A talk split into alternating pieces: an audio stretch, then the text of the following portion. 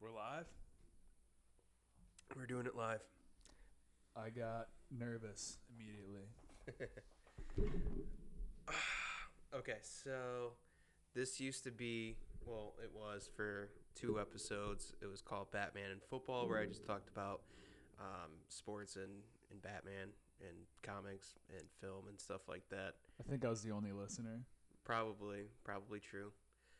So I decided to rebrand and bring my good buddy, brother from another mom and dad, actually, uh, Brady Gosser, and he's going to start co-hosting. And this is going to be the new podcast where we just talk about shit that we want to talk about and not care about anything else except for what we're interested in. So Podcast credit name Bradley Michaels.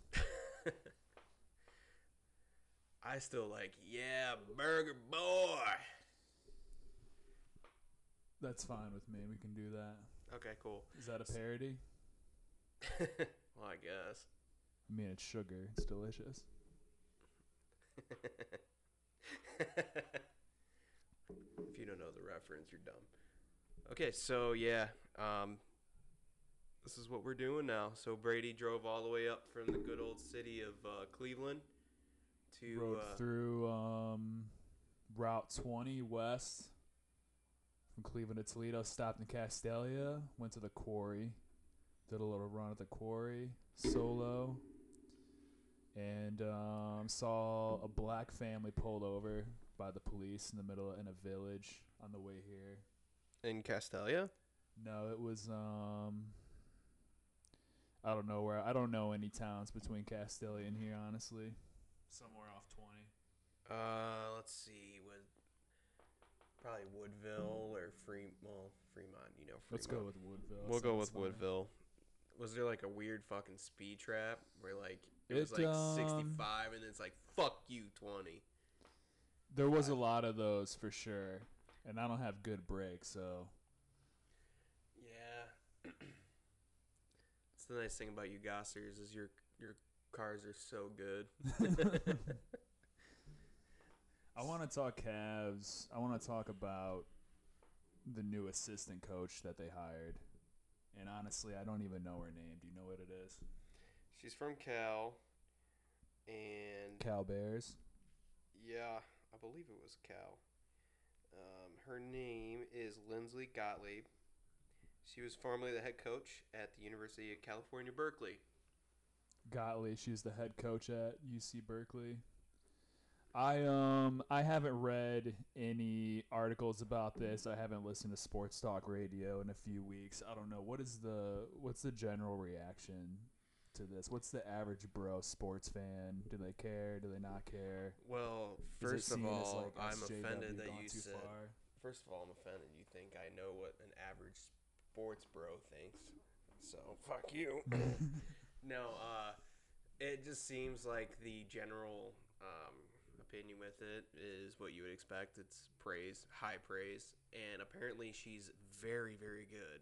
So it's praise not. because they're just saying it's a good hire in general. Or praise that the Cavs are. Are they breaking any sort of norm? I thought the Spurs had a female coach for some They- reason. yeah, Am they I wrong? But they it's okay. So they're the second Yeah. team to have one. Yeah, and um, excuse me, it's it's a big deal because of what she is. Apparently, she's a very very good coach, and she fits in well with uh, what's his name, Bay Bayline or whatever. Beilein, yeah, because before, even before getting to the fact that she's a woman, I think one of the knocks on Beilein is that he was a little bit older for a first time NBA coach. Yeah, and he and the fact that. that I think she's only 40 or 41. Yeah, she's she's pretty young, and a lot of people think that this is going to be a definite stepping stone into a head co- coaching position, which is great. You know. Oh yeah, that would be well case by case basis on you know whether having a female head coach. I don't know if that would be a big difference or not. I wonder how players even see the head coach versus the assistant coaches on whether or not they care. It almost seems like NBA coaches don't really other than the big guys like Pop and the ones that hold a lot of respect. I'm not sure how much the players even really care about who the head coach is or who the assistant coach is or anything like that. So we're probably you and I are probably the dumbest people when it comes to basketball for sure. Yeah. Like we're not experts, but Plus, we watched LeBron, and LeBron didn't give a fuck who his coach was. So, as a Cavs no. fan, it didn't really seem to matter that much. You could tell the difference between who was in control of the team. Yeah, I like mean, they played defense under Mike Brown a little bit, for example. right, and got him a Coach of the Year award for that. That was fucking wild. But no, um, for me, it's going to be really interesting, especially with uh, the Cavs' new head coach, because you know he's never been in the NBA before, and uh, that's more. Forgot about that. Yeah, and that's why he si- signed that five-year contract. So it's basically like you know he's figuring out on his own, and without a superstar, the NBA, you're not going to last. So it's very interesting what there's what's going to happen. Now, Mm.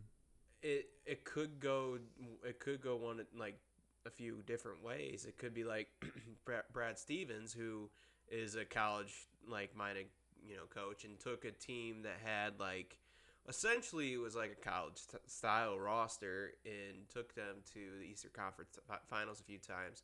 And then Mhm. once they got that superstar, it was like, you know, with Kyrie, it was like, and now it's a shit show. And it doesn't. I mean, they still go to the playoffs and stuff like that, but I mean, I think personally they're probably better off without Kyrie. But then again, it's all about Kyrie's attitude, and we know for a fact that Kyrie isn't the uh, most. Uh, Yeah, I agree. Especially. I think that his injuries concern me the most. And if you have someone that you can't count on being there in such a long season, especially in the postseason, yeah. I think that's why they're definitely the most better off without him. It's weird. I forgot about this too that they let Sexton take his number immediately after he left. The dude who hit the biggest shot in franchise history. In the city's history, to be Yes, honest. yeah. it's no longer Michael Jordan. Um, but, well, I mean, I I thank Kyrie for what he did, you know, when he was a Cav, Mhm. but I'm fine never having him again. Mhm. I think I think they'll I think they'll retire his jersey for that and that alone. Um, so, but Under anyway, Gilbert maybe it would have to be a different owner. He almost died, by the way, which would have been interesting. But anyways, yeah, I wanted to say about was his the, obituary in Comic Sans? about uh, what's her name again? Lindsay. Lindsay. So What's her first name, right? What's her last name? Sorry, So I, I know. I know. dude. No, it's not. I, I just know. I'm a friendly It's guy, so everybody's. It's just I'm on a friendly basis. Gottlieb, Gottlieb. Um, Gottlieb, G O T T L I E B. Gottlieb and Beilein. Yeah, Um, sounds like. I I think it's from not just the pure basketball standpoint. I was sort of thinking from a personal development, from like an evolutionary biology kind of viewpoint almost, and looking at what it could mean to a team by bringing in some of that feminine energy in a coaching position and what that could do. I think it's perfect for basketball in particular you know, I'm sure I'm not sure where Major League Baseball is at with that, or I would imagine that the NFL is probably way off Well- in having it. I think it fits in basketball. Well, okay, so the I, I think the reason why you won't see that as much in football and in baseball is because They basketball yeah, right. I mean there's softball and but uh i mean that's it's a lot different. Um but basketball and men's Mm-hmm. And women's definitely is a very very it's exactly Also, the same. Yeah. yeah. I was thinking, I mean, because just think about your own life, and I was thinking about my own life, and thinking about different mentors and coaches, instructors, people who have influenced me in my life, men and women, and just thinking about sort of entering into your professional career and only having sort of men in your support system and only having men uh, coaching you and being around you. I just think that it can probably get a little uneven, and I think that having a woman around, especially a lot of these guys coming in, How, what's what's the age of the average Cavs? Sexton was a one and done. Garland, I believe, was a one and done. The one player they just drafted might I be mean, like 21 or something. But yeah, I mean it's going. It's these are be really 19, young guys, and they're spending such a. I mean, it is just a, a job first of all, but it's even more than that because I think what they try to do, at least in order to be successful, is make it more of a family because it is already a tribe because it's a team and you're going out and you're competing against other teams every night. You're spending a ridiculous amount of time with each other during the season. You're traveling out west together. You're flying. You're sleeping in the hotels. Everything. You're eating all your meals together. Imagine having that kind of family environment and really not having any sort of women around, especially I think for guys that are only 19, 20 years old. I think that could go a long way just having, and not to say, I mean, I don't know anything about her. She might be not have She any sort of generic feminine traits. I'm saying like I mean, it's to me that shit doesn't really matter. It's just uh to me it's what you do on paper. And I think it's smart that you go to, you know, cuz basketball is evolving at a rapid pace. I mean, just it's no longer, you know, the Michael Jordan style or Right. defense, you know, it's all Curry, threes this. You got to know how to shoot and what Yeah. better and what better place to learn how to actually shoot and spread the floor and spread, you know, spread Mm-hmm. everything than women's basketball because of you know the un- limitations that evolution gives everybody. Yeah, they definitely play with a lot more of a um, a team mentality, I guess. And when you look at, and that almost is funny to think, if we're right about, can we check quick? Do the Spurs have females on their coaching staff? Yeah, they do. I thought that they did, but when you look at the style of play that they've normally succeeded with for decades, it's been Yeah, a very, Becky Hammon. yeah, it's been a very team oriented um, defense, passing, shooting across the board. Uh, they haven't really had. I mean, they've definitely had their superstars, but um, it, definitely a different style of play than other teams. Yeah, that makes sense. And Pop, he's like a big time um, outspoken kind of He's very- progressive too. very isn't he? progressive. Yeah, he's like. Most people in the NBA Yeah. are. I mean, you're gonna. I know a majority. You think most people in the NBA truly are though? Yeah. Okay, well, maybe. Um. Well, Well, I mean, their their ideas and their actions could be different. right? for sure. But no, I think they are. I think the NBA is a very, very progressive league as far Mhm. as you know, equality and all that stuff. I mean, I'm just they- thinking of it now too, and especially Adam, no, their commissioner's super progressive compared to the oh other yeah, leagues for sure. oh yeah, so- especially with how you see other leagues sort of handle things. I think Yeah. the NBA is probably going to be the first one to allow their players, I think, to use cannabis as well. Can They'd you see that smart. happening under Yeah, uh, fuck yeah. Silver? yeah. Well, the thing is, is that I feel like, It's definitely part of the culture of the players already, probably in almost oh yeah, well, football as well. But yeah. I mean, well, fucking, what is J.R. Smith best known for? yeah, getting too stoned at fucking halftime and not knowing how much time was on the clock or what the score was. exactly. No, I think I just think Was like, that ever? Con- was that just like a It's gonna be a rumor until intuition of fans, or was there anything to back that up at all? He always I did look it. pretty high. he. I the only time we'll know is if he's if is if he tells us because I mean it's hearsay other than that.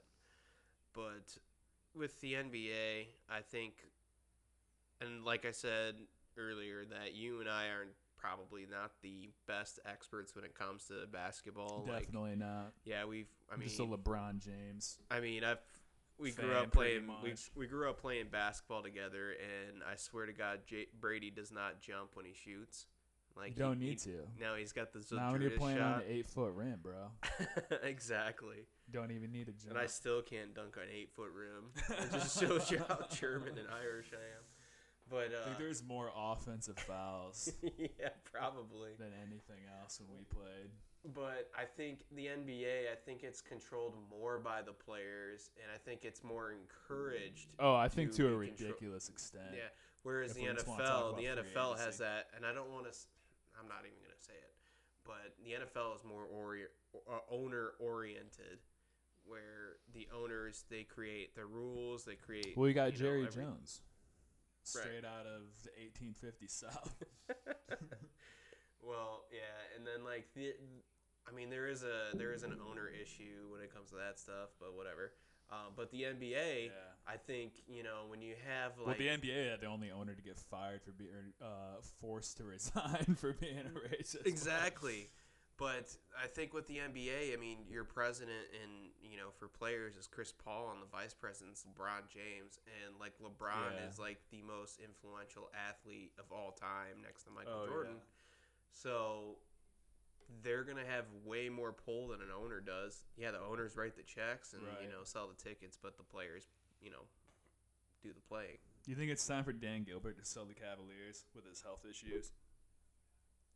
And the fact that they're never going to be what he wants them to be again? I don't know, dude. S- Don't don't count them out. I mean, this is a, this is a different. This is different. With the three draft picks that they just got, this is. How do you feel about them? It's I interesting do. that they. I, I I think they got a better version of Collin Sexton, which is great. It could be. I think what their I think their goal, um, with with uh, the Cavs right now is they're using the Trailblazers as a blueprint. They're going. yeah, Damian everyone has Lillard been. and McCollum. Everyone's been talking about the Blazers with that. They've been probably one of the few truly successful teams to really emphasize their backcourt. I guess they had to emphasize the backcourt out of necessity because of how just when they picked the last couple of years. I think, if I'm not mistaken, there wasn't a better player drafted after Sexton, so apparently they got the best one last year. And then Garland seemed to be, by consensus, the best available as well. Yeah, and apparently LeBron's favorite player out of the draft was Garland. That's what I just read. Rich Paul said. That's pretty cool. Uh, the other thing, I mean, when you look Yeah. at teams that won, though, it's just been a superstar, do it all forward. yeah, but the- Kawhi, yeah. Durant, LeBron. You haven't seen a guard truly carry a team, and I think it's because in the NBA it's all about one player taking over, and if you're a guard, especially a smaller guard, you don't really have the physical capability of guarding the best player on the other team, getting to the rim and finishing at will Well, we'll, uh, taking a lot of fouls, that kind well, of we'll thing. see. We'll see what happens because I think the the NBA is getting faster, and they're just Yeah, relying I on guess Curry led the Warriors to a championship, especially the first one that they won. well. There should be an asterisk. yeah, because the. Cavaliers were hurt, but Yeah, but I mean, even then, I mean, but he's never been Finals MVP. You know, he wasn't the finals. That, oh no, it was. Iguodala uh, was. oh, it's so strange. was he a starter in then that LeBron, series, or was he off the bench? uh, he I think he started. I can't. It's remember. Th- crazy He was still he was still like at the end of his prime. I'm pretty sure. The NBA used to be so to much like more spread out and diluted. Iggy had his own team. That's what I, I was just gonna say, dude. So when he funny when he was think on the Si- when he was on the Sixers, when he was on the Sixers, I fucking loved him, dude. yeah. yeah. I fucking loved Iggy on the Sixers. he had a good uh, dunk contest performance, I think, as well. But um, I just thought it was cool because like when you know when Le, like first LeBron when the when LeBron left the first time he uh Iguodala was the guy that you know yeah, he's like oh well the Sixers are like the Browns you know they fucking suck every year but they got this cool fucking player he Do was you like, like Phil that Dawson NBA or better? something when every team just had, you know, A- maybe a one guy? guy. Yeah. no Because now it's like, and I understand that they'll never do this because every city, I mean, they would just be passing up on just so much revenue and so much of their economy if they less the amount of teams. But I just think they just have too many. If all the players want to play for the same goddamn six to eight teams yeah in a few like, years, what's the what's even the point of having? but what are the six to eight teams Okay, well, all the ones in California, Texas, and New York, it seems like it's at least that's how they paint it. That's where Okay, everyone wants to play if they had their choice. Okay, besides the Spurs in New York, in California, how many of those teams made the playoffs in like the last five years? None of them, Yeah, I guess. except for the Warriors, which I'm not going to count because they were. Well, we're just now starting to see players really have just an absurd amount of control. I think it'll be interesting to see if um uh is it the Greek freak if he stays in Milwaukee that'll be interesting. Obviously, it'll be cool to see if Kawhi stays in Toronto or He's whether he goes to a big city. Uh, Well, Toronto is a huge city, He- but you know what I mean. A big he was just at the Home Depot buying boxes. I swear to God. Are you serious? Yeah. Is there a picture of it? Yeah. Pull it uh, up quick, I can wanna see it. up. It's the nice thing about working in the sports world. You can uh, That's interesting too, because it's like get pictures like um, that instantly. You know, where does Toronto go after this? And what else are they supposed to do? That's what I mean. It's kind of bullshit. Yeah, I mean, I'm sure the fans are fucking glad to have had that season. But it's almost like, what do you what do you do now? What's the point? It's almost like they should have less teams and then let different cities. Like, did you see where they're talking about having the Rays play half of their games in Tampa and half in Montreal? It's almost like we should have regional. What the fuck teams. is that, dude? That's stupid. They just You just think that's dumb? I mean, it's kind of think that's ridiculous that it's super Florida dumb. and Canada. But would you be okay with if if all the players want to be on the same squads and that's what the fans wanted to see? What if they did that and then there's you know a Midwest team and you're playing 20 games in Chicago and 20 in Cleveland or you know I think 10 in Detroit or something like that and everyone gets to keep their arena still. Oh shit, hold on. That might be where the NBA is going eventually. Hold on. Sorry. Uh, get the fuck out of here. Um, let's see. Just the title. Yeah. let me see. Raptors Kawhi Leonard spotted at Toronto Home Depot buying moving boxes. Oh wait, there's no picture though. It's just There it headline. is. Right there. Wow. Damn. When was that from? It's a tweet from. it was uh some chick. Was it the morning after the fucking championship game? It was on the twentieth, so it was two days ago. Wow. Well, I guess there you go. I mean, he did. What is it? July first is when free He's, agency dude, starts. he's the dynasty killer, man. Yeah. It's fucking awesome. Um, yeah. Well, I think we spent a lot of time on the NBA. We don't know shit about it. I don't know shit about anything. Okay, so no, it's all good. Um, so I watched that uh that uh, Bob Lazar. dude, thing last I, night. I got fucking deep immediately. I bought in so fast. I've never really been a conspiracy dude about anything. Usually with stuff like that, it's more like, oh, this will kind of be fun, but then like your fucking frontal cortex is just punching holes in everything the whole time. With the Bob Lazar doc, dude, I mean, I still have some questions, but So holy what shit, he what seems we're like he's referring telling to? the truth, man. Yeah, what we're referring to is there's a uh, documentary on Netflix called I Bob think it just Lazar. went up, Yeah, uh, it's called. it's from last year. Yeah. It's called Bob Lazar, Area 51, and Flying Saucers, which sounds like it'd be so so It sounds s- corny as Yeah, it sounds super corny. But this guy, he worked in Air well S4. He was a um, he's a scientist, and he Yeah, worked S four. I guess it's like the real name basically For for, Area Area 51. fifty one. Yeah. and he used he worked on a lot of stuff that you know come out of the book comic books I read like uh, the antimatter which which is crazy like right.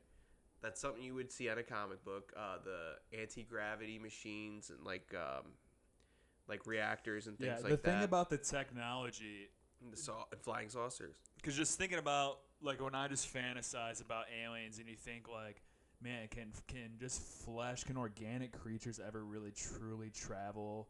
That far like i don't know if it's tens of thousands of light years but whatever it is is unimaginable for us. And it's like even if something went super fast would that ever really even be possible? But the way that they explained the technology in this documentary is sort of like it was so fucking plausible Oh, like it seems yeah it does it seems like i get it now when Like, he I was talking about like you could travel that far it just makes total fucking and sense then when he was like, talking it's not that he, he started fucking drawing the uh, like guys, fucking watch this. It's also narrated by Mickey Rourke. Oh yeah, and that's what sold me on it. Oh, I mean, yeah. Well, narrated almost in quotes because it's more in the beginning only, and it's only a few lines, but it's I had to- as hell. I had fucking to. So Mickey I Rourke. normally, cause I I fall asleep. I'm a I'm a I'm a fucking weirdo. I fall asleep every night to that '70s show. It Doesn't matter how many fucking times I watch every episode. But and I put the subtitles on because I'm Chong, son. right, and I'm just like my mom, so she does it too. It's like she fucking she has subtitles on all the fucking time. So so do I. Like I don't know why. It's it must be hereditary. But uh, I had the hub subtitles on, and I'm kind of glad I did because I fucking love Mickey Rourke. But yeah, I can't can understand a goddamn saying, the only thing I can remember, like in the narration, he would be like, he would say "fucking" a lot, and I thought that was, that was so fucking cool. but anyway, um, he was uh, Bob was drawing uh, a flying saucer and stuff like that, and he's like, people think that they fly horizontal, but they actually fly, fly yeah, belly could- up. Yeah, And he was explaining the physics of it. I'm like, holy shit, dude, that actually fucking makes yeah, sense. the analogy for the technology that made a lot of sense to me because I'm not like a very I don't think in space or anything like that, like spatially, and I'm not really much of a fucking sci I was a social science major, so I don't know shit about this. But he's talking Yeah. about basically like if you have a bowling ball on a mattress and then you press with your hand or your foot in front of the bowling ball to make a slope, it'll move down. He's basically saying that's what it's doing with space in front of it. It's it's manipulating it so it's just constantly falling forward. And then also when it does that, I think if I'm not mistaken, that that is at the same time warping time as well. Fucking crazy. But it's an out. Well, yeah, we don't want. I guess I don't know how much you care to give stuff away or not. I don't care. We're gonna spoil the fuck out of shit. Yeah. So who cares? So one of the coolest parts was when he's talking about the element Fif- that's not 115. native to Earth that apparently these aliens have, and that's what makes it all possible. and they can't fucking figure it out. It's it's cool. My my fucking the, one of the craziest things about it is when they start talking about if he took anything from Area 51 and they turned off all their phones and the next day he was raided by the FBI. Yeah. Um that part I don't know how much I really care about it. I see how I mean it makes sense. It plays along with the story and it just goes to show that if this dude is lying, they make it very obvious that the government takes him very fucking seriously. Yeah, for real. The first example was when they tried to erase his education and his work history. When he said that, yeah, you know, I, I went to, I think it was Caltech and I went to MIT. And then they kind of erased his records, but then they found then newspaper clippings of him, like pictures of him, like, you know, Caltech student Bob Lazar, like blah, blah, blah, working on some project or shit like that. Uh, so they still had proof, but they also proved then that they're trying to manipulate Yeah. his fucking past. It was nice that he had like a legitimate reporter like throughout his throughout the 30 years that he's been going through. Oh yeah, shit. I like that guy a lot. Um, but I'll say this too. I mean, with anything like this, it's easy to when you're with other people who are also starting to buy in. You know, the classic fucking phrase for it is echo chamber. But you know, we've proven with so many studies, especially politically, that people get more extreme when they're with like-minded people, and I think maybe that happens a little bit sometimes with the UFO stuff. But I think they just did such a great fucking job in this doc. And obviously, in documentaries, they use music and other things, and they're cherry picking, and they do whatever that they do to make you buy into it a little bit. But I thought they did such a great job just addressing all the major fucking points. with the subtitles on too, whenever the music played, it would say ominous music, and I would instantly, I would instantly go to the beginnings. Oh, you want dark and ominous? Ominous, dude. That's such a fucking. The average person with subtitles don't even know what the fuck ominous means? I feel like I barely. I always- That I that always- means like omniscient. I always, ominous, I always wonder, like for people who are deaf, when they're reading these, and it says like "Stranglehold" by Ted Nugent playing, and I wonder if the deaf person's like, "Oh, I fucking love that song. Yeah, I I'm read glad the they referred that." that." Yeah. like, why does that matter? I don't know, man. But um, yeah, my big question: What did you think about? Because I did some googling, of course, after I watched this. Start the Um, Google. I didn't really do any the Googling, I the was fucking one tired. kind of red flag, I guess, if I had one that I thought was kind of corny, is he's saying that you know he's being briefed. He's given all these documents. It's showing drawings, pictures, it has descriptions of aliens. It has uh, you know summaries of uh, Earth's relationship to aliens throughout history and all this shit. But it basically says that you know the alien that you think of the grays, like the little two to four foot tall, smooth skin, big head, no sex organ, big black eye aliens are really what they look like according to Bob Lazar. But that's been in uh, books and pop culture. I think one of them was War of the Worlds, which is from like the late 19th century. It just kind of makes me think H.G. like Wells. Yeah, like really, like did fucking H.G. Wells really just randomly predict what they looked like? Well, that that just kind of made it seem. Yeah, and he was one of the pioneers. Like UFOs and shit like that, or a- the the idea of aliens didn't really come out until like the fifties. That's why you saw prior to in like the comic book forms. You that's why you prior prior to the 1950s, uh, everything was grounded in reality. Other than the fact that the only things you can really that were really science fiction were the War, War of the Worlds and Superman right. everything else was uh, you know batman pulp pulp Mhm. comics and then obviously everybody else was a superhero because and and the war everything was related to the war Mhm. and then once area 51 kind of became popularized in and stuff like that uh, comic books especially like everything was about UFOs and weird science and it came from space. And you can even see that in uh, in horror films. Like prior to 1950 all the horror films were Dracula and then all this Right. stuff. And then uh, in the 50s and, mid six up to the mid 60s everything was about aliens like um, like there was a lot of giant tarantulas and things like that. Dude, Radi- fuck I atom bomb radiations. Godzilla was Yeah. part was one of those.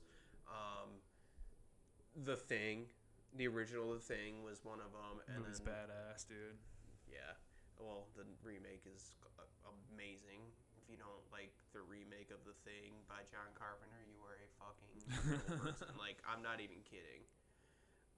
But yeah, it's just there wasn't really any. That's why when Orson Welles wrote or uh, read out, um, did a, a read through of War of the Worlds on the radio, people panicked because they thought it was really happening. Oh yeah, when did that? When did they do that? Uh, it was probably I think it was in the 40s. Dude, that's fucking. Can you imagine? just the sheer panic because there's aliens from another world. yeah, I wonder if you even knew what the hell that would have meant. This is Austin confusing. Welles, and this is an RKO production. We're all gonna fucking die. yeah, man. Um, But no, it stops. It makes you think, cause that, cause like think about that. That shit happened. it could have happened prior. Maybe H.G. Wells had some knowledge. I mean, I'm not familiar with his um, production of War of the Worlds or anything like that, and I'm not familiar with how um, Siegel and Shuster came up with Superman. I knew they were really into science fiction, but it wasn't popular back in the day. So, if you think about that, when that, why did that happen in 1950? Why did it boom? Somebody must have said something. yeah. Do you remember what was that? It was like an alien movie that came out like ten or fifteen years ago with the two English guys. who made Shaun of the Dead. Paul. Paul, yeah.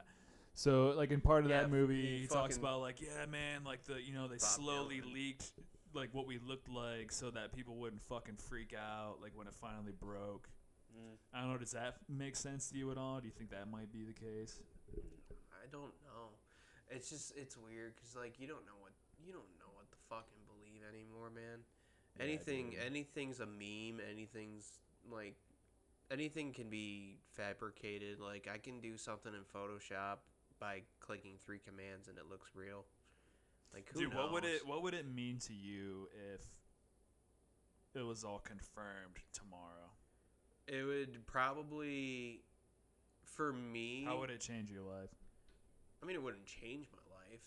I would want I mean, because I'm a libertarian, so like I would probably not trust the government more, as a personally. Yeah, uh, because trust them less. yeah. Understandable. yeah, and I think it wouldn't affect me as far as anything else in my life, other than you know my questions about religion and things like that. Like, you Yeah, know, I guess maybe that if- would may possibly Right. have the biggest impact maybe on the planet would be that. I think the good news would be if even just the Bob Lazar stuff was true. Apparently, they don't want to hurt us. They've been coming here. I think in the movie they fucking said like ten thousand years or some crazy shit like that. You know, obviously it would have happened already. Um, if there's any sort of malicious intent, so that would be that would be a little bit of a relief. Yeah, but I mean, who knows? I mean, this could be a simulation. We could be. It could be the fucking Matrix. Like we don't know. Um, That's for another podcast, dude. I didn't bring the edibles this time. but yeah, highly recommending you guys watch that if you are still listening to us ramble on. So, uh, and of course, Speaking of a rambling man, no, go ahead. I was just gonna say, I'm, I'm segueing. Uh, The Brady greatest and I, yeah. of all time. Brady and I are huge Bob Dylan fans, and one of the greatest directors of all time, Martin Scorsese, uh, does a lot of documentaries on musicians. He did Rolling Stones. He also did another Bob yeah, he did Dylan. an early Dylan doc. Yeah, which is a fucking great doc, but it's kind of very um, TV documentary, that old one. But this one he just released on um, on Netflix, the Bob Dylan Rolling Thunder Revue. Yeah, the old one's almost like what was that music doc show on VH1? It was almost like that kind of. Yeah, like a behind the music. Yeah. Um, but this one, Rolling Thunder Revue, it's my favorite era of Dylan, which is Same. yeah, which like I was gonna ask you who you thought like what was your favorite era. I mean, a lot of people always say like the fucking either either the protest Dylan or post protest Dylan Highway 61. Yeah, not even, dude. It's definitely Desire and Blood on the Tracks are the two best albums. Yes. I agree. Well, okay, so I like Highway 61 Revisited, but I think Oh Blood, yeah, I like Blood on the. Tracks is probably my favorite Dylan record Mhm. for sure. I think um, Desire might be my favorite. Desire's so fucking good. Storytelling on Desire. Well, that's what I think. I think, I think Dylan said what he wanted to say, you know, back in the '60s, and I think like, just like any like he, the cool thing I think Bono said it best was like, your your taste in Dylan changes with the way you grow up because Mhm. your your age is a reflection of Dylan. You know, like when he was young, he was fucking like very, you know, rebellious and he fucking hated, Yeah. you know, everything about I mean, you he's close to his 30s or in his Yeah, early so to mid yeah. 30s, I think, in the mid 70s with those two albums, and then from the documentary. And you know, you're in your late. We're both kind of in our late Yeah, 'cause 20s you- well, now, yeah, but I think if- we've maybe aged a little bit quick. But yeah, I would say that's true. Yeah. Well, you and I are an older soul for sure, but like when you're when you're 18, 19, you know, you're you you are more influenced by the people that you idolize and who was you know, Dylan's biggest influence was Woody Guthrie. Yeah. And he wrote songs like Woody Guthrie. I mean, he wrote them better than Woody, but and then I think he was trying to branch out from that and kind of find out he did soul searching, and that's where like a Rolling Stone and things like that came. And then I think he finally figured out who he was with with Blood on the Tracks and things like that. He's a Oh storyteller. yeah, I completely fucking agree, dude. Because I would say, you know, you already said it. When he was young, he's trying to impersonate other people. I think other people, like a lot of uh, a lot of us, could probably relate to that on some Yeah. level. You just kind of act out what you see. And then even you know with a lot of the protest music, he was still almost like a people pleaser a little bit. I think he was doing what was popular at the time, and he did do it better than everyone else obviously when he went electric is when he stopped giving a fuck but you could kind of tell you know from the first uh, scorsese documentary that he definitely hadn't found himself it's called no direction home there's the him behind the scenes before going on stage talking about how he wants to go home and it looks like he's fucking lost his mind Yeah. in the Dylan in the new one in Rolling Thunder, it looks like he really found himself. It was after he took a break, also correct. Yeah. Uh, he had a pretty long break uh, before he kind of got, and people were calling him re-inspired. Yeah, well, that was also like when he took that hiatus. A lot of people were. Um, there was this rumor going on that he wrecked his motorcycle like bad, and that's I thought where, that was true. I think it was a rumor.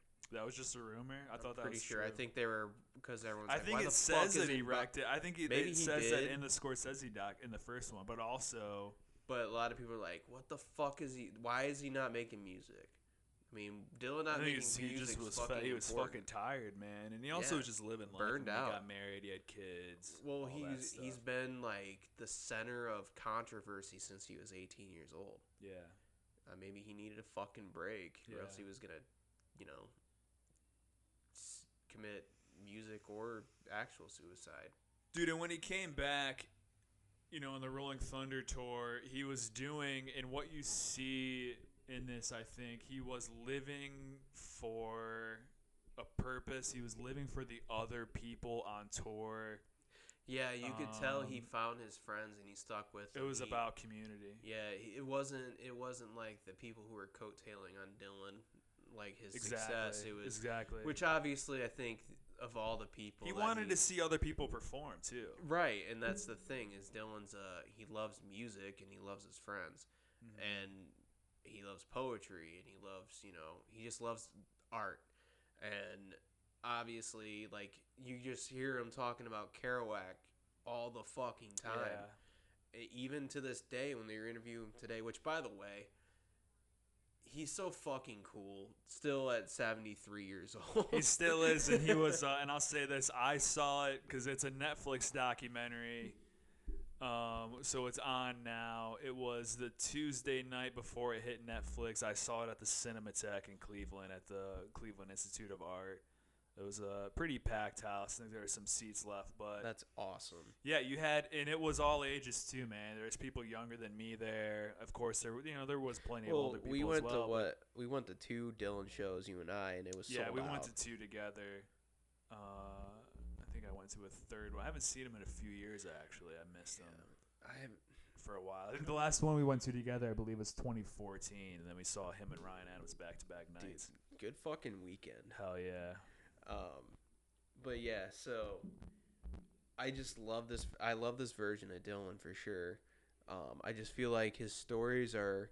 He still had his protesting, but they were protests with meaning. Um, well, to say like it was to to do something about something. For example, hurricane. Yeah, it was it was very specific. It was something that he felt like he could actually make an impact on. That was a specific case. Right. He was Like, at that um, point. He's at that point in his career where he has some pull. Yeah, you know, I think as Jack Kornfield said tend the part of the garden that you can touch, and I feel like that's what he was starting to do. Like he was, uh, he was protesting in a way that he felt it was important. Yeah, and the the people that he hangs around with, which by the way, Sharon Stone out of nowhere, fucking hanging out. Well, that was one of the ones. Younger. You know, I don't know which direction you want to take this. I don't know how much you fucking read. I regret reading an NPR article. Uh, that earlier that day, which talked about how much fiction You were was too part of hyped. the documentary, which was Oh, very really? interesting. Did you know that at all? No, I did not know that. Okay, so Cody's mind's being blown now. I am being blown. Um, I'll only ruin one other part. So the Sharon Stone, Stone stuff was bullshit. Are you serious? Yeah, they totally made that up, as far as I know. Which, dude, not to, you know, we're getting live reaction here, but yeah.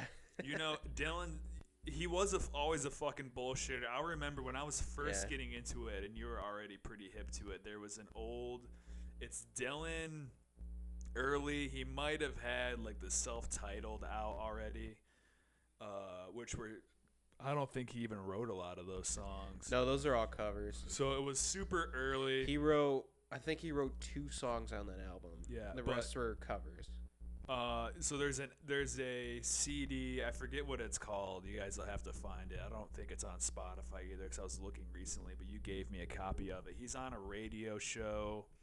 It's him and a woman. He's playing songs. She's interviewing him in between Mhm. songs, and he's he's fucking telling her all these stories about like It's being at a bullshit. fucking freak show, like growing up like in a carnival, basically like down in the Southwest, which was total horseshit. well, and if you look, and, and, if she you was eating up every piece of it, and he he kind of he he came up being a I don't want to call him a liar, but like because it was it was he was doing it to entertain himself, and I think also he's a storyteller. yeah. He didn't want to tell just his own story. He wanted to tell other stories Well, too. and So if he you look did. at the, and if people um, believed it, it was a better story. you know the, the little black kid in uh, his movie, I'm not. Oh There? yeah, That was that's it. exactly. That's that Dylan. Yeah. Uh, I think he actually plays Woody Guthrie or something like that. yeah. Or yeah. he names call, himself they, Woody. Yeah, they call him Woody Guthrie in the I film. watched that like I think a month ago, and it's it's still my favorite movie music doc One of the next to The Doors. These are unrelated, but I kind of thought it was cool. And the, the one of the best parts of the Rolling Thunder doc that just came out, um, it has a lot of Joan Baez in it, of course, as like a fucking fanboy. You know, it almost feels like some reality TV show shit where you start to care about these people's fucking relationship. But Yeah, um, yeah, she's she's fucking awesome. She sings on a lot of Dylan songs on that tour, on the live album that we Yeah. grew up listening to for a couple summers. Remember in the Tiki. But uh, anyways, I fucking forgot what I was saying. But Joan Baez, um, it's just they're all friends. You care about them. yeah, Uh, well, Joan's been around since practically day one. yeah. Um, Oh yeah, but what I was saying when in the doc she's talking about different times because there there there's a lot of like costume, there's a lot of face paint. Uh, Yeah, that's you know, what it's kind of it was it was a very circus kind of archetype. I love Dylan's look in that that white. Oh that, hell yeah, I it's don't- fucking maybe pimp, it's dude. called white face. I'm not sure. yeah, but but no, it's fucking cool. Yeah, but there's the part where where Baez is talking about how she was dressing up Yeah. as Dylan and fucking with people, and it kind of reminded me of uh, who was the woman who played Dylan and I'm Not There. uh, Cate Blanchett Yeah, which was perfect. for an Oscar. Yeah, Which she was was perfect. As she was pretty good. She wasn't my favorite. I mean, Christian Bale did a pretty good job, but honestly, I like. I don't know, man. They're they all play different styles of Dylan, but they're I not like the Dylan. Cate Blanchett Dylan the best. Yeah, because it was the most direct interpretation. I think him, her- and Bale were probably Dude, the and it was direct. such a that move to have her play him, dude, and it fucking it was It was perfect. genius. It was genius. It was genius. It was Yeah. a risk, but like almost not when you see how perfect it paid off. Yeah. I mean, she was so spot on. Um, but the best, the best casting in that movie after I watched this doc was fucking David Cross as Allen Ginsberg. Oh yeah, dude, they're Hell, fucking they twins, exa- man. look They're fucking alike. twins. Yeah, it is perfect. Uh, I love that. It was cool to see Ginsberg around because, of course, I saw him and I'm not there, so I knew that they were He- friends. and you see him a decent amount in uh, no Dir- or no, um, yeah, he's in No Direction Home. He's not in- Dylan a lot, but he's, he's, not in, in Don't. He's not in Don't Look Back. I don't think. No, he is. Is he? Yeah, he's in It Don't Look Back. That's what I was trying to think of. He's in Don't Look Back. So it was cool to see. Yeah, these guys are friends. They're hanging out. He brings Ginsberg on tour with him in the early or mid '60s in Europe when he's a completely different kid, and then ten over ten years later for Rolling Thunder, he brings to mind. But it was it was sad to see that they ended up cutting Ginsberg's act like halfway through the tour they talked about they ended up kicking him off because they had so many people on that couldn't fit him in the show Yeah, that was well. The problem was they were touring in small clubs. I'm sure that was probably a part of the reason. and it was a little bit of a bummer because ginsberg died sometime in the 2000s but you heard dylan almost giving an autopsy on uh, on ginsberg's work and talking about how he was never remembered the way that he should have been or wanted to I agree. because he was a poet and not a songwriter. And that's kind of fucked up. But I'll say this, man. I was introduced to fucking Ginsberg poems my in high school at a rural ass fucking high. So you know, I think that's pretty good. Yeah. But and also, I mean, I never really heard of Ginsberg until you know I really got into Bob Dylan in high school. Okay, yeah. So I mean, but that's the thing. I mean, that happens all the time. I mean, uh, it's funny. My sister got me into Bob Dylan, and I got her into the Doors. Like and Nice. like we found our obsessions by you know Yeah. Showing them to each other. But and then it's the same thing with like segueing into different artists. You know. It's funny when you Just said it that. I, I only picture Autumn wearing a Doors shirt, and then you're wearing a Dylan shirt. Yeah, now, so I- I know, like- I know. That's what I mean. Like, that's just how it was. I'm just like, I sh- I just showed her the Doors movie, and then she, I think she bought or she rented. Don't um, uh, I'm not there, and that's when I really got into Dylan. yeah, I'm not there. That's a funny introduction to him, but I guess if you fall in love with that, then you're just totally ready for the complexity and the fucking Right. I mean, I think. I think you have to have that. I mean, like you know me, I'm a very artistic guy, so I I respected the artistic direction. Mhm. And then once I fell in love more with Dylan and his work and his life's well life stories, yeah, um, exactly. you understand. Like you watch it now as a seasoned Dylan professional, and you yeah, fucking, yeah, that's a good way to you put it. yeah you you respect it so much more for what it's trying to be, and it's exactly what it the title is. It's I'm not there. Dylan is who he wants to be. Oh fuck yeah, dude. Might have to fall asleep with that tonight with the fucking subtitles on. Do it my way. It just says it just says sick music playing. but dude, speaking of the music in the documentary though, because I'll say that was one of my favorite. so good. Not just the studio blood on the tracks or the studio desire, which actually, no, in the documentary itself, I think they only have live songs that are on Desire. Yeah. But so on the live album though, and on that tour, there was a lot of blood on the tracks. Yeah. Was there? No, Yeah. actually, I'm fucking doubting myself There. now. he So played "Tangled Up in Blue" because Yeah. there's that famous video of him playing that. yeah, which is just, and, just straight on um, his face, and it's so fucking cool. Oh no, they did have "Simple Twist of Fate," which I think, It's the second track on one of the dude, tracks. every fucking song in the documentary. My only complaint is that they didn't have even more. There was plenty of it for sure. It it, it scratched the itch, but I could have. the thing is though, is if every song they played. the thing is though, is if you're watching a it. fucking Dylan documentary, you're already expecting like the music. You want to see Bob Dylan, yeah, you know, and his and dude, and true, that and his was so- lifestyle. I mean, the, the most important documentaries that that are about him are just about him. You know, just walking Yeah. around shooting the shit with his friends, and that's exactly what these are. And it's Scorsese. I mean, But dude, I'm literally in the fucking movie theater. I went with my girlfriend. I'm I'm nudging her to look down my arm. Fucking hair standing straight up, chills. Every song from start to finish, the entire documentary. and it's cool too, cause like you and I spent a lot of summers in the tiki listening to these albums, and Especially the live. Yeah, uh, and the it-.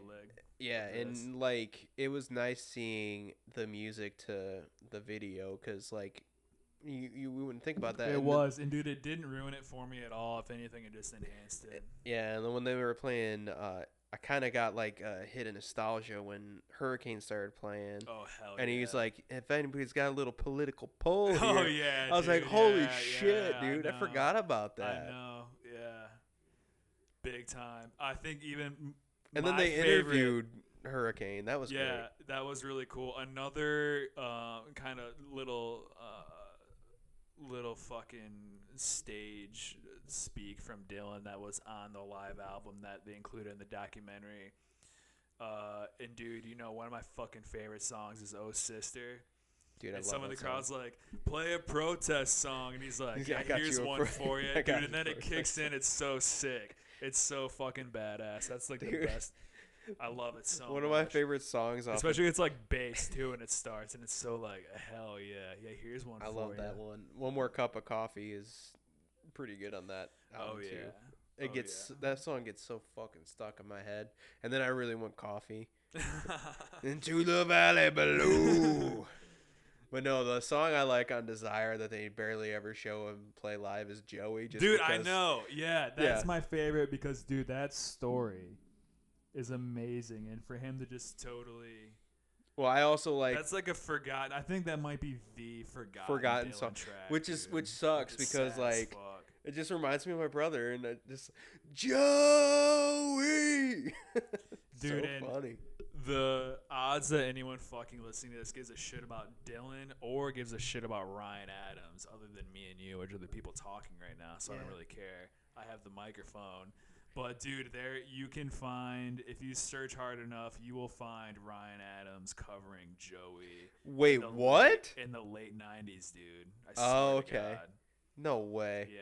Was yeah, he was he still with was he still with Whiskeytown, or was you know, he I starting don't know if branch it was out? like Whiskeytown or what the hell, because you know, like a, with a lot of that country shit, it's very common to play with like random people, Country shit. kind of thing. Yeah. But um, I don't remember if it was Whiskeytown or what. But dude, the thing that made it perfect too is that uh, he had a violin player, and dude, I'll say from the documentary, the violin in these songs, and I I'm so ashamed I can't fucking remember her name off the top. of Oh, Scarlett Rivera.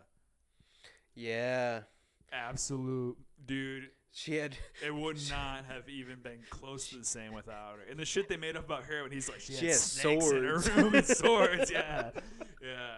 But dude, one thing we we need to look this up right now. In the documentary, it said that she was dating the lead singer of Kiss at the time. Yeah, because?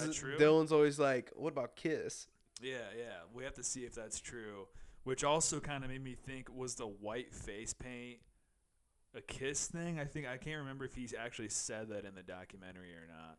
You know, I, I I can't remember, and that was one of the questions. I mean, it was obviously it wasn't it was not Kiss esque at all whatsoever, but I I think that might have been part of it. But yeah, if she dated, and honestly, it was is it? I don't even fucking know anything about. It. Is Gene Simmons the Kiss singer? Uh, he, well, Or it's no, mainly it? Paul Stanley, but Gene Simmons Oh, does yeah, sing every once in a while. Uh, Paul Stanley's the one with Starchild. Yeah. But anyways, I gotta say Scarlett Rivera and Paul Stanley. Is that who who? Uh, Yeah, they said that sh at the time during the tour she was dating Paul Stanley. okay, I'm at the True or Fake. Yeah. Yeah, we'll wait. I don't know if it'll come up or not, but dude, Okay, so his white face makeup wasn't inspired by Kiss. It was not. yeah, whatever. If it was or wasn't, it doesn't really matter. But Yeah. dude, the other badass thing about the documentary when they were playing at the it was like an Indian reservation. I can't find a definitive That was a answer. badass. Yeah, that was dude. pretty cool.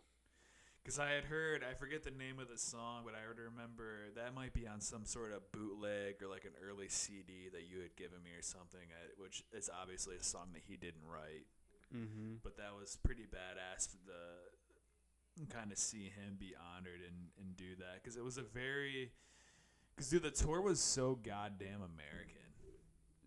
That's what I love about Dylan. He's very like I get a I get more sense of patriotism listening to Dylan than I do like Fourth of July. Dude, and it's a very, like, um. How do I. how did I- it make me feel? I guess it was like a very. Cause It made you proud, but it wasn't in any sort of um it was almost like yeah, we can honestly the words that almost came to my head are we can make America great again. But there's a uh, it's a it's like a it's it's like it's your responsibility sort of thing. yeah, and like that's you know when McKenna says fucking Terence McKenna talks about creating your own culture. And that's what they were doing with this tour, and that's kind of what they were saying almost explicitly towards the end. yeah. I mean, Dylan Dylan's the camera. epitome of the American dream, man. Yeah, but they were really they were creating their own culture, and they were connecting with things. Like, dude, what kind of just rock tour makes it a point to like, yeah, we're gonna go to this Indian reservation and try to connect with these people. You know what I'm Somebody that doesn't give a shit about what other people think, Yeah, and that's that's how I live my life. yeah. You know, Like don't give a instead of you know, he's not on stage fucking telling people who to vote for and all this stuff. Like no, it's things that he Yeah. fucking cares about. Like, and that's what turns most they're going- Americans yeah. off, and that's how you get uh, Donald Trump in office. Yeah, yeah. But dude, the the- it, the way in which he was political on that tour is how I think you know. And I'm not a fucking artist, and I shouldn't be you know telling people what I you know what to do or anything. But the way that he was, the way that he engaged with social issues is I think the way the artist should. It was actually it was truly just a part of the work. It wasn't like a finger wagging or like a I'm smarter than you kind of thing. Yeah, it, it wasn't like a sense of entitlement or whatever you want to call it. Exactly. But no, that was that was a. I, I, what would you? Where would you rank this one in the uh, documentaries on Dylan that you've seen? Out of the three, which are don't look Don't back. Look Back, which uh, who who made that again? It's like Penn something. it's like Maw something. I don't know. I don't know. What I don't know. It- that a- one and that the two old. Scorsese's. Is that how you say it, by the way? Is it Scorsese or Scorsese? Uh, tomato, tomato. Yeah. Um. I don't know if it's just because it's newer in my mind, but I think the Rolling Thunder I think I think that one's. beautiful. I think the No Direction Home is probably the weakest of the of the three, for sure. I'll say I I came away from Rolling Thunder feeling, and I texted you, dude. I'm like, I feel more inspired right now Yeah. than I have in a long time. I didn't feel inspired from the other two documentaries. If Don't Look anything, Back- dude, don't look back is only a little bit of a downer. And actually, the end of No Direction Home kind of is. yeah. Well, Don't Look Back's well. iconic. It has a lot of iconic moments in it. Oh hell yeah, dude. I mean, you got The, you know what's the interview? home. Yeah, the whole interview. You know, uh, you got a lot of nerve talking to me like Yeah, that, man. yeah, I just sound like fucking Chong. Um, there is that, and then ob- obviously the subterranean homesick blues, that iconic uh, right, music with video. in the background flipping the cards. Yeah. Well, he was he flipping the cards or he was just that was chilling. him. Oh. or wait, uh, No, Dylan was flipping the Dylan cards, Yeah, yeah. duh, duh, duh, duh, yeah, of course. So I mean, just as far in as background with his fucking cane and his as far as iconography, I, I would say don't look back for sure, but I would I, I would agree with you. I think Rolling Thunder is for the the content and the direction.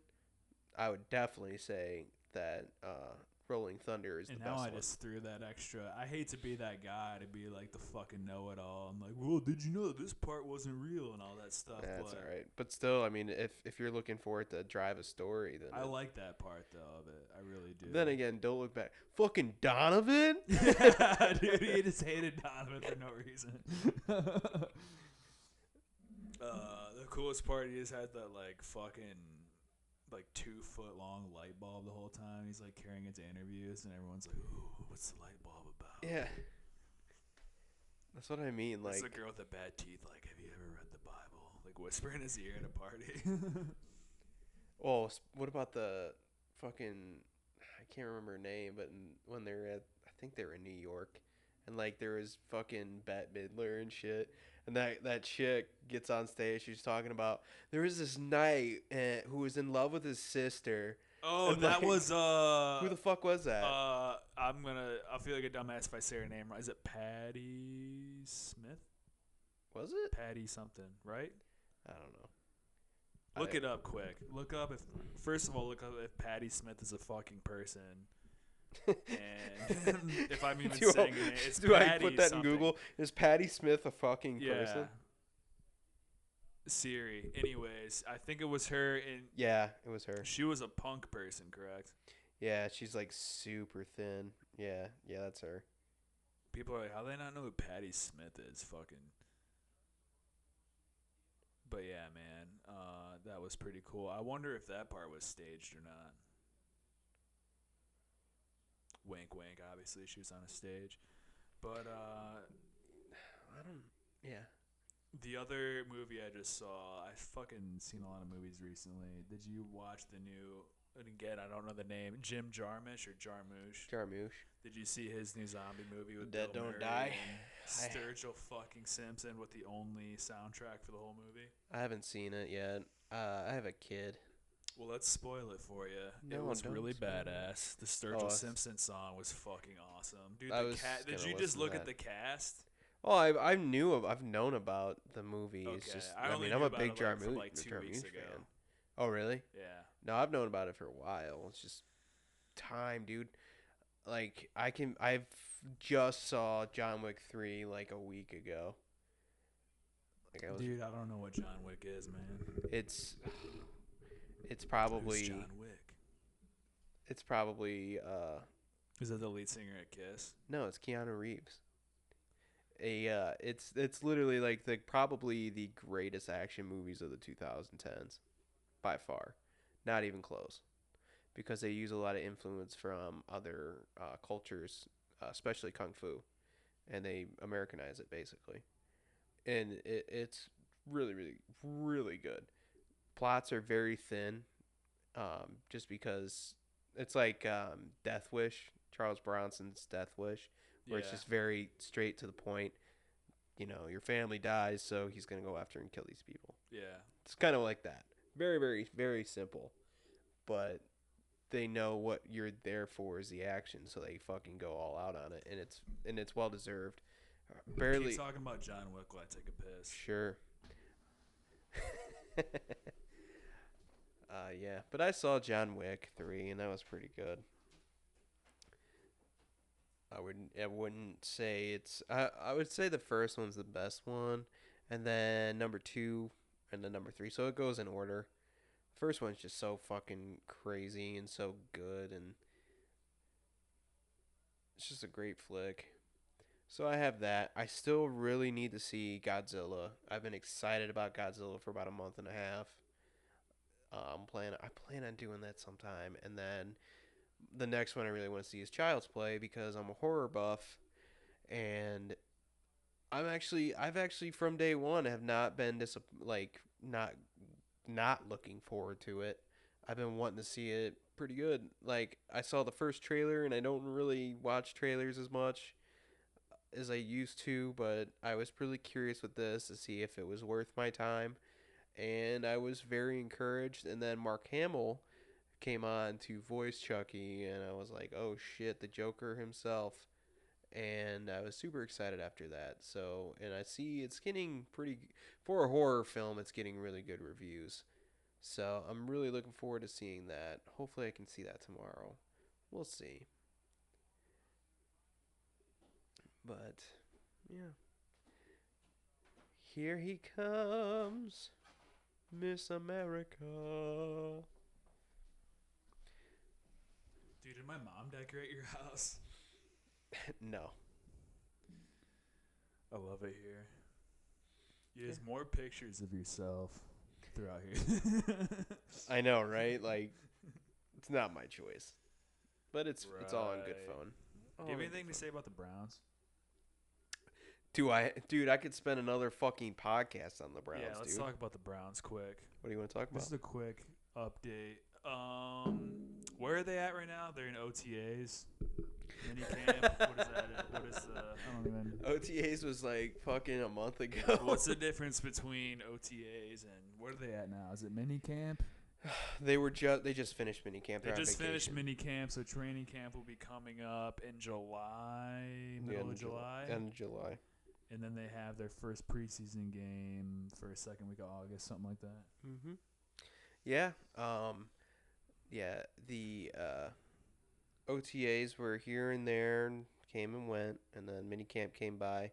There's always, I mean, with the OTAs, there's a big deal about Odell not being there, which is so fucking stupid because they're, you know, optional. Yeah. I'll say this, dude. I don't want to be pessimistic or nitpick about anything, but I've noticed that one of the biggest stories, because they don't really have much to talk about right now. We know who the quarterback is. We're supposed to be good. There's not a whole lot of position battles, so they're just kind of talking about drama. This Duke Johnson shit, dude. I think Kareem Hunt signing was a mistake You think so? honestly. Not that it's that big of a deal because we have a pretty solid. Uh, I don't know. Would you call Chubb a three down back? He was last year for the most part. Yeah, because he is really good at catching the ball. Yeah. Um. He. But when you have Duke Johnson, you don't really need that. I think that Kareem Hunt is such a question mark. Uh, it's insane that people talk about him so much. He's not going to play until the second half of the fucking year. I think that hasn't really quite totally dawned on people how insane that is. He's not going to play the first half of the season. And dude, that's the best case scenario. The best case scenario is that he comes in halfway through the season. He's fresh. He's ready to play. They start incorporating him into the offense. You have a pretty nasty, you know, two back system. Uh, what if he fucks up again? And he's gone, and that's why you only signed him to a one-year, one million dollar deal. So well, you have Duke because you signed Kareem Hunt, who's a major question mark. Now you have Duke Johnson. so they have a they have a running ba- they have a running back that they're really high on. Uh, Hilliard, can't remember his first name. I think it's Deontay or something. I like that. remember him playing last year. You know, people said, yeah, you know, ever, you know, when uh when Freddie took over, Duke Johnson disappeared. I don't think that's true, man. Can we look up fucking Duke's stats quick? I think he had multiple touchdowns at one of the first games under Freddie, under with the, against the Chiefs. So, well, yeah, I mean, Duke's always going to get production, no matter what. It's just it really. At the end of the day, I don't think it'll be that big of a deal. I mean, your second running back is expendable. But all running just- backs are expendable. I just think that the Kareem Hunt thing, it hasn't been as big of a distraction as I thought it was going to be. It'll probably become a distraction, I think, halfway through the season, which I think is another reason why it was a bad idea this season in particular, going into our first year with big expectations. Uh, the first half of the schedule, they have all these big primetime games. If they get off to a slow start, and there's a lot of pressure on them. And then Kareem comes in halfway through the season, and that's kind of a big distraction. They could really be in a fucking tough spot, I think. Well, uh, it all really depends on the first three games. I would say maybe four. Yeah, I think it's important that they get off to a fast start for sure. The Titans aren't going to be easy. The Jets probably will be. There's a possibility they could be one and two. Strong possibility. They could be three and zero. They could be The two first three games are Tennessee at Jets, and then prime time, and then Los yeah the, the Rams. Rams. And I believe the following week is going to be home against the Ravens. You know, a big game that they're a lot of people are talking about. You know, I don't know if if you're talking about it in the fucking summertime as a trap game, which you don't talk about trap games in the NFL that much, but because I think the players fucking 'em all the understand that every week is, is important. But they're talking about the San Francisco Monday night as being a trap game, which kind of sounds ridiculous. Because first of all, it's fucking Monday night, and we haven't had any in a long time. It's early in the season too, but I wouldn't consider that a trap game just because of the fact that they have a good quarterback. They've been shitty because, you know, um, Yeah, well, Garoppolo, hurt. how much has he played Not much. In a 49ers jersey? Not much. I'm Six, not seven hun- games, I'm not 100% confident if he's played at all. I don't even know. Seven games, six games. They he won. They were Owen something. They were like Owen seven, Owen nine, or something like that. And he came in and Mhm. won five games. And then I think they won one or two, and then he tore his ACL. So he has a good record, but he got hurt in New England too. He's very injury prone. Yeah. So we'll we'll see, but that's not. They got that sick tight end, you know. I think it's what's his name. Oh Kittle? yeah, yeah. I uh, I noticed him towards the end of fantasy last year, which, uh, for the record, I absolutely fucking annihilated in our league. yeah. But uh, I think whoever I played towards the end had him as their tight end. But um, any position battles that you think will be interesting? I think a linebacker will. I wonder if Takitaki will. I feel like, dude, he's either gonna he's either gonna play a lot, or dude, honestly, I can see him getting cut. No, I think it, they need them. They need those guys for now. They need him in special teams.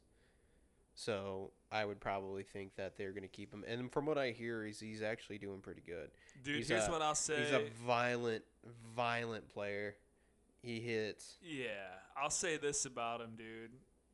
And I think I texted you about this during the draft. Um, you know, we draft people early. I fucking look up their highlight tape. It's about it. Or I look up, you know, especially defensive players. It's not really a highlight tape, but it'll be like, um, you know, they'll have like a couple full games up.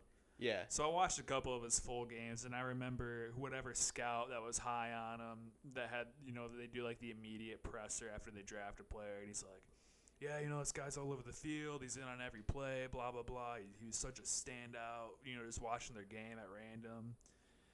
I thought he took a lot of bad angles. He got embarrassed a few Whoa. times, dude. He missed a tackle on a white quarterback in open field. He. Uh, a lot of people think that the Browns did reach. Yeah. Was he draft? He was like drafted in second the third, round. second, third round. Uh, a lot of people project him in the fifth, where when who they got in the fifth probably should have been the second or third. Mack Wilson. He, uh, Forgot about him. yeah, he's gonna be a sleeper. Watch out. He's a first round talent. I remember they were saying that. What was what was his problem? He just didn't. Was it production? Was it Yeah. injury? I don't remember. No, it wasn't injury. He just didn't seem like he cared as much.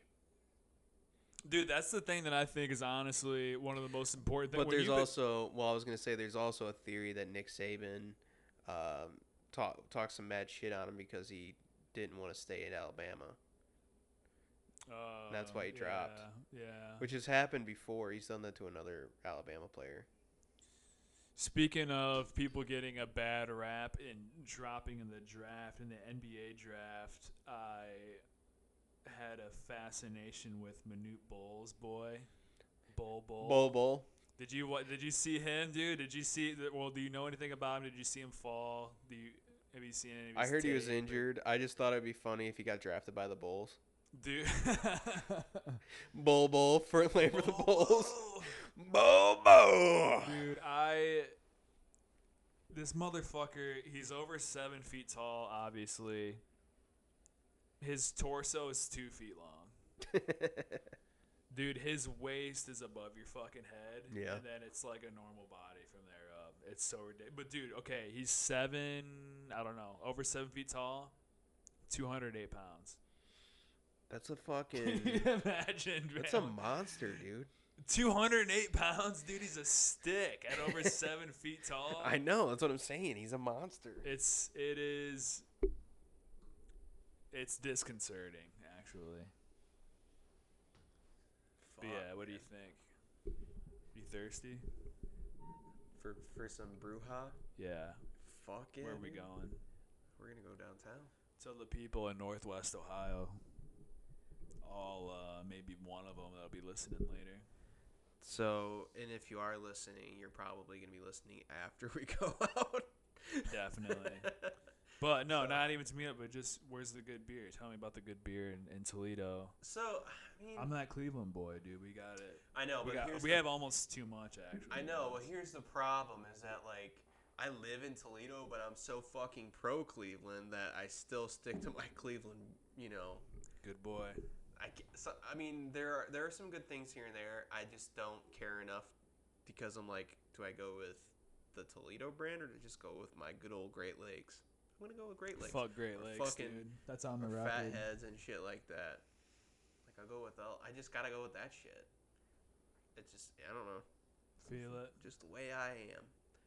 Um, Well, all right. Let's go hydrate. we will. I just wanted a real quick shout out.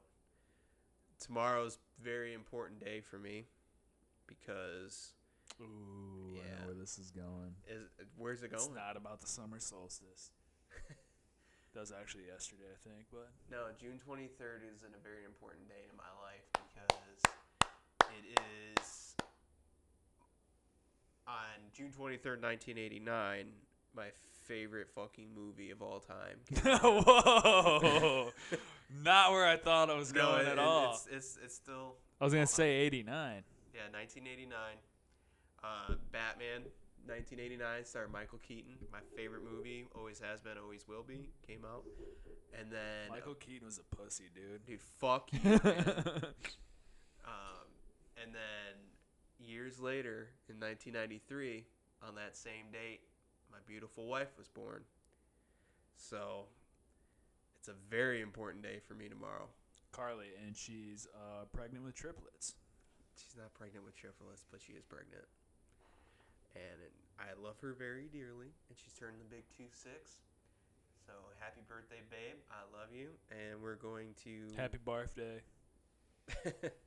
I would say we were we would go get hammered, but I uh, we can't have that. So I'm sure we'll figure something out. and with that, give him a yeah burger, boy. Yeah, burger boy.